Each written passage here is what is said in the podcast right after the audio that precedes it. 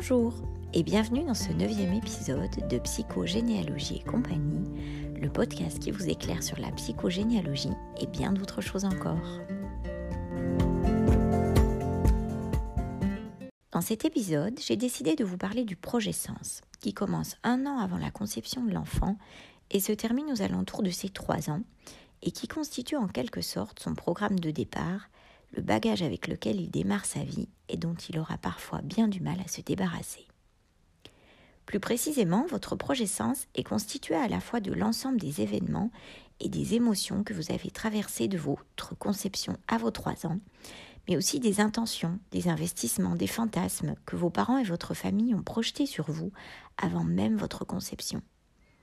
Finalement, tout ce qui a contribué à créer votre réalité intérieure dans votre toute petite enfance, qui s'est ancré profondément en vous et peut aujourd'hui impacter votre personnalité, vos relations aux autres et vos choix de vie sans que vous en ayez conscience. Reprenons du début. Avant sa conception, l'enfant existe déjà dans la psyché de ses parents. C'est l'enfant imaginaire, bien souvent idéalisé, sur lequel il projette toutes leurs attentes, leurs souhaits, leurs espérances. Il sera aussi grand que son père. Il reprendra l'entreprise familiale. J'aimerais bien qu'elle fasse de la danse. J'espère qu'elle ne ressemblera pas à sa grand-mère. Elle aura sûrement les cheveux bouclés comme moi. Elle au moins, elle m'aimera pour ce que je suis. En psychogénéalogie, on va s'intéresser plus spécialement au rôle qui vous a été donné. De quoi avez-vous été chargé consciemment ou inconsciemment par vos parents dès votre conception? Certains enfants sont conçus pour permettre à leurs parents de quitter le giron familial, d'autres pour ressouder le couple ou pour remplacer un enfant décédé avant eux. Certains sont les enfants pansements, qui réparent les souffrances de leurs parents. D'autres sont ceux dont on attend qu'ils ramènent la joie après un deuil dans la famille. Et d'autres encore sont chargés de vivre la vie rêvée de leurs parents. Ce rôle qu'on vous a donné est comme un programme qu'on vous aurait attribué et que vous exécuterez toute votre vie.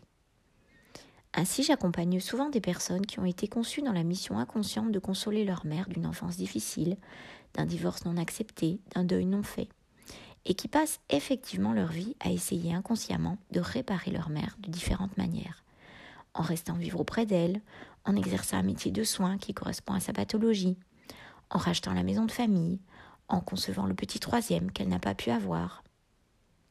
D'autres éléments sont particulièrement impactants dans le projet Sens. Par exemple, le fait d'avoir été un enfant désiré ou non, même si en psychogénéalogie, un enfant est toujours désiré par l'inconscient familial, certains enfants sont conçus alors qu'ils ne sont pas désirés consciemment par leurs parents. Je pense notamment à ceux qu'on appelait à l'époque les bébés oginaux, du nom de la méthode contraceptive aux résultats relativement aléatoires. Parmi ceux-ci, certains font finalement la joie de leurs parents, qui voient ce petit comme un cadeau du ciel, et d'autres sentiront toute leur vie qu'ils n'avaient pas leur place dans cette famille. Il m'arrive très souvent d'accompagner des personnes qui n'ont pas été des enfants désirés et qui ont développé dans l'enfance une stratégie d'hyperadaptation pour ne pas déranger leurs parents.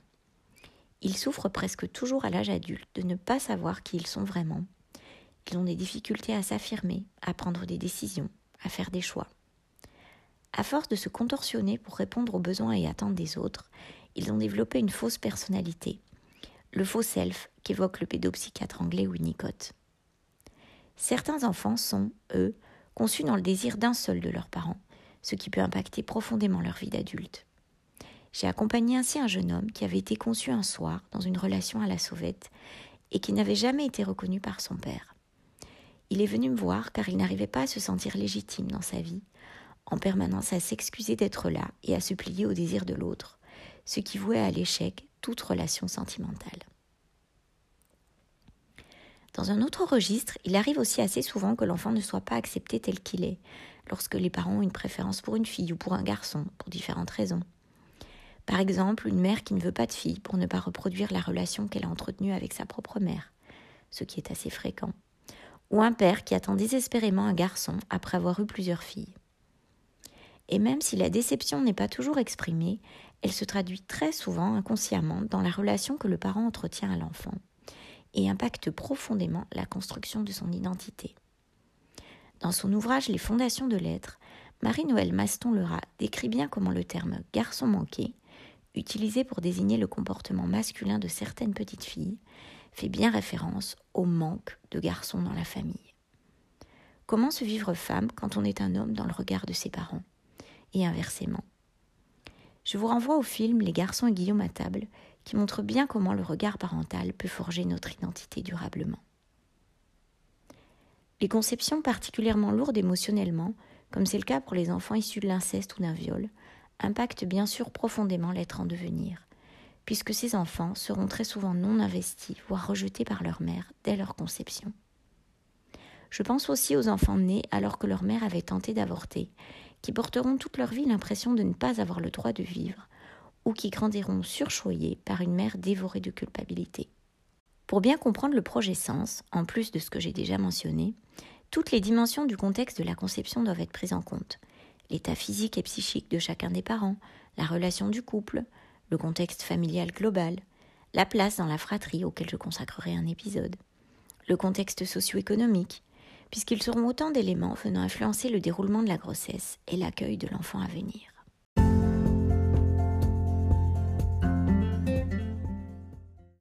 Le déroulement de la grossesse impacte profondément notre programme de vie. On sait aujourd'hui que les émotions de la mère sont partagées avec le fœtus, même si certains mécanismes de transmission restent toujours mystérieux.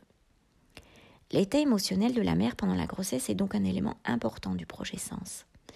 Il est lui-même fortement lié au contexte de la conception, à la présence ou l'absence du père, au déroulement des grossesses précédentes.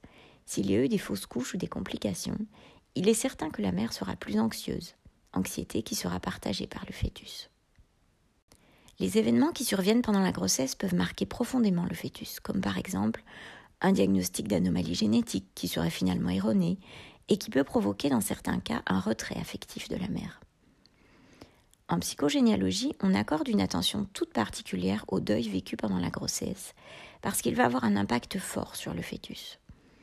D'abord parce qu'il sera traversé par toutes les émotions de sa mère, qu'il pourra faire sienne et porter toute sa vie, mais aussi parce qu'il arrive fréquemment que la mère en deuil pendant sa grossesse investisse inconsciemment l'enfant de la mission de remplacer le parent disparu. C'est le syndrome du gisant que j'ai évoqué dans l'épisode sur la transmission du deuil. Lorsque le choc émotionnel est trop violent, la mère peut sombrer dans une dépression profonde et se retirer complètement de la relation avec son futur bébé ou son bébé, qui ressent un puissant sentiment d'abandon, impactant durablement ses relations. C'est ce qu'André Green a nommé le syndrome de la mère morte. Plus généralement, toute séparation ou tout traumatisme subi par la mère ou le père durant la grossesse se répercutera de la même manière, à la fois émotionnellement au moment du choc, puis dans la manière dont les parents accueilleront ensuite l'enfant. Un des événements majeurs qui peut se produire pendant la grossesse est la perte d'un jumeau, qui impacte à la fois la mère et le fœtus survivant. Ce syndrome du jumeau perdu a été analysé en profondeur par les psychothérapeutes allemands Alfred et Bettina Ostermann. Je vous en reparlerai lors d'un prochain épisode. La grossesse est une période où la femme est particulièrement fragile émotionnellement elle se trouve dans un état de transparence psychique, comme l'a nommé la psychanalyste Monique Bidlowski. Au moment de devenir mère, non seulement elle se reconnecte à l'enfant qu'elle a été, mais ressurgissent aussi les conflits psychiques avec ses propres parents, avec leur cortège d'émotions négatives ou ambivalentes. La manière dont la femme va vivre sa grossesse est donc intimement liée avec sa relation avec ses parents, en particulier sa mère. Et puisque l'attitude de cette mère est elle-même en lien avec ses relations avec sa propre mère, on comprend bien l'impact transgénérationnel des relations mère-enfant dans le projet sens, auquel s'ajoute l'héritage émotionnel relatif à la maternité dans la famille. En d'autres termes, une femme ne vivra pas sa grossesse de la même manière si trois générations de femmes avant elle ont traversé des grossesses avec des complications, même si elle ne le sait pas, que si la grossesse a toujours été un moment de joie et de sérénité pour les générations précédentes. Quand on s'intéresse au projet sens d'une personne, on s'intéresse aussi aux conditions de sa naissance.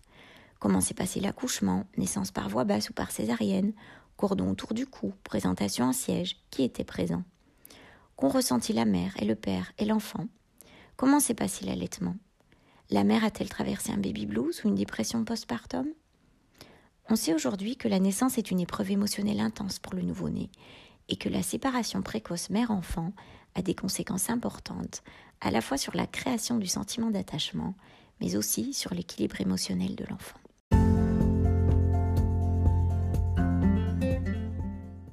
Les trois premières années de vie font partie du projet Sens, car on sait aujourd'hui qu'elles sont capitales dans la construction psychique de l'enfant. Je ne vais pas vous faire ici un cours de psychologie de l'enfant, mais simplement mentionner ce qui est important lorsqu'on cherche à définir son projet Sens. C'est à ce moment-là que se met en place l'attachement entre la mère et l'enfant. Grâce aux travaux de Mary Ainsworth, on sait aujourd'hui que les troubles de l'attachement sont à l'origine de nombreuses difficultés, relationnelles notamment, dans la vie d'adulte. Il est clair que l'attachement de la mère à l'enfant dépendra du contexte dans lequel cet enfant arrive, à la fois contexte historique, économique, social, mais aussi contexte du couple, de la famille.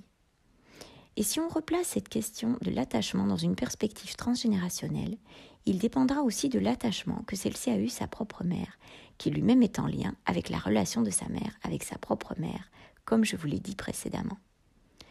Nous sommes très souvent élevés dans la mémoire de la relation que nos parents ont eue avec leurs propres parents. Ce peut être dans le sens d'une répétition inconsciente, ou bien dans la prise d'une position totalement opposée en tentant d'être le parent idéal qui nous a manqué. Mais dans les deux cas, il existe bien un lien entre ce que nous donnons à notre enfant et ce que nous avons reçu. De plus, pendant la période dite originaire, durant laquelle l'enfant est complètement connecté à l'inconscient de ses parents et qui dure jusqu'à ses 2-3 ans, l'enfant va trouver dans l'inconscient de ses parents non seulement leurs propres enfants intérieurs, chargés de toutes leurs souffrances et carences, mais aussi, comme le souligne Didier Dumas, la mère antérieure et le père antérieur. C'est-à-dire qu'il va trouver dans l'inconscient de ses parents la trace émotionnelle de ses grands-parents.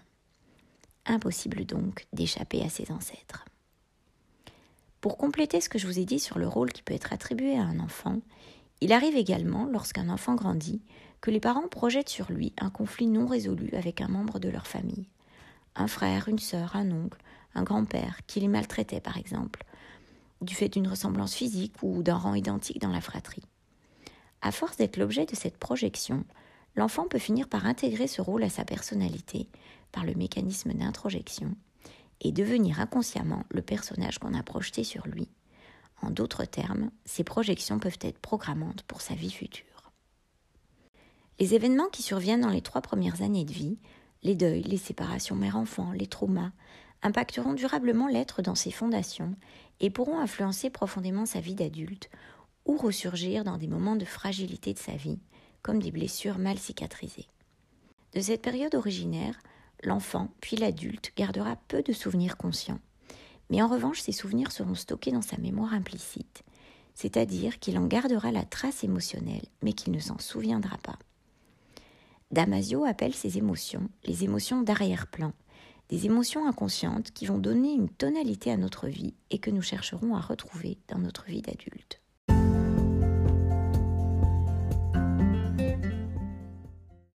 Comment découvrir son projet sens? Vous l'aurez compris, le projet sens nous imprègne profondément. C'est comme une sorte de programme que l'on reçoit à la naissance qui va impacter la manière dont notre identité se construit et par là même notre relation aux autres.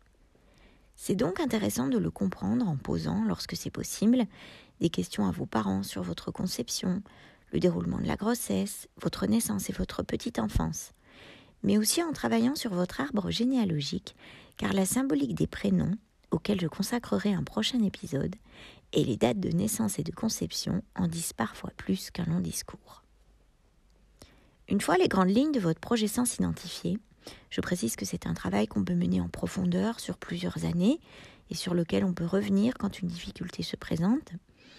Posez-vous la question de ce qui fait sens par rapport à votre vie actuelle, aux difficultés que vous rencontrez peut-être, ou tout simplement par rapport à votre manière d'aborder la vie et d'entrer en relation avec les autres. En psychogénéalogie, on s'intéresse à votre projet sens pour vous aider à le comprendre, à le replacer dans son contexte transgénérationnel, à faire des liens avec votre vie actuelle et à vous aider à vous en libérer par différents moyens. Ce peut être par exemple une reprogrammation via la PNL, une libération par des actes symboliques, ou encore une transformation de vous-même par une mise en acte quotidienne d'un changement de comportement.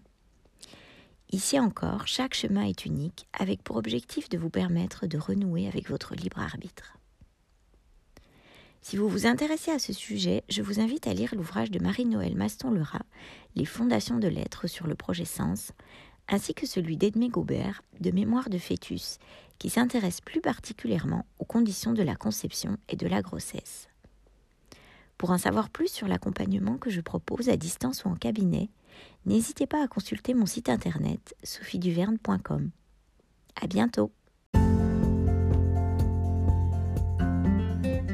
Si vous avez aimé ce podcast, dites-le avec des étoiles et abonnez-vous pour le recevoir dès sa sortie.